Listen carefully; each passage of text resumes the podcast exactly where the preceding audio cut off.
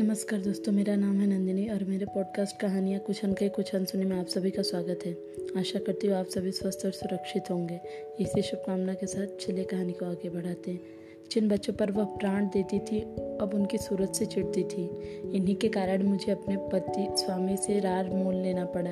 यही मेरे शत्रु हैं। आठों पहर कचहरी, जहाँ कचहरी सी लगी रहती थी, वहाँ अब खाक उठती है। वह मेला ही उठ गया।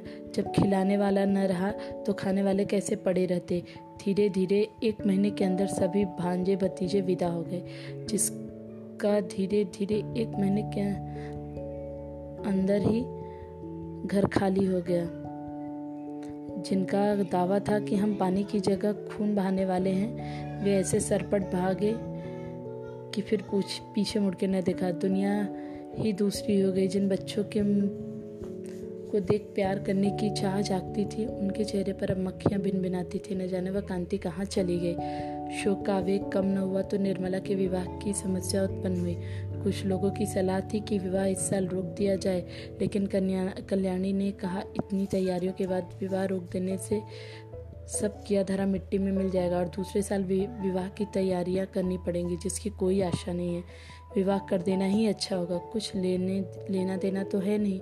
बारातियों के सेवा सत्कार का काफ़ी सामान हो चुका है। विलंब करने से हानि ही हानि है। अतएव महाशय भालचंद्र को शोक सूचना के साथ यह संदेश भेज दिया गया। कल्याणी ने अपने पत्र में लिखा है सनातनी पर दया कीजिए और डूबती हुई नाव को पार लगाइए। स्वामी जी के मन में बड़ी बड़ी कामनाएँ थी, किंतु ईश्वर को कुछ और ही मंजूर था। अब मेरी लाज आपके हाथ में, कन्या आपकी हो चुकी है। मैं लोगों के, मैं लोगों के सेवा सत्कार को अपना सौभाग्य समझती हूँ, लेकिन यदि इसमें कुछ कमी हो, त्रुटि हो तो मेरी दया दशा का विचार कर मुझे क्षमा कर दीजिए। मुझे विश्वास है कि आप अनाथिनी की निंदा न होने देंगे। आदि कल्याणी ने यह पत्र डाक से न भेजा, बल्कि पुरोहित से कहा, आपको कष्ट तो होगा, पर आप स्वयं जाकर यह पत्र दे दीजिए। और मेरी ओर से विनय के साथ कहिएगा कि कम आदमी आए, उतना ही अच्छा है।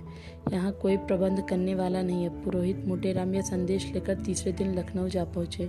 संध्या का समय था। बाबू भालचंद्र दीवान खाने के सामने आराम कुर्सी पर नंग धड़ांग लेटे हुए हुक्का पी रहे थे। बहुत ही स्थूल, ऊँचे कद के आदमी थे। मालूम होता था कि काला देव है या कोई हफ्शी अफ्रीकी आदमी अफ्रीका से पकड़ लाया गया है। सिर से पैर तक एक ही रंग था काला। चेहरा इतना स्याह था कि मालूम न होता कि माथे का अंत कहाँ है, सिर का आरंभ कहाँ। बस कोयले की एक सजीव मूर्ति थी। आपको बहुत गर्मी सताती थी। दो आदमी खड़े पंखा झाल रहे थे, पर उस पर भी पसीने के तार लगे हुए थे। आप आबकारी के विभाग के एक ऊँचे उहदे पर थे। पाँच सौ रुपये वेतन था। ठेकेदारों से खूब रिश्वत लेते थे। ठेकेदार शराब के नाम पानी बेचे 24 घंटे दुकानें खुली रहें। आपको केवल खुश रखना काफ़ी था। सारा कानून आपकी खुशी से था। इतनी भयंकर मूर्ति थी कि चांदनी रात में लोग उन्हें देखकर सहसा चौक पड़ते थे। बालक और स्त्रियाँ ही नहीं, पुरुष तक सहम जाते थे। चांदनी रात इसलिए कहा कहा गया कि अंधेरी रात में तो उन्हें कोई देख ही नहीं सकता। श्यामलता अंधकार में विलीन हो जाती थी।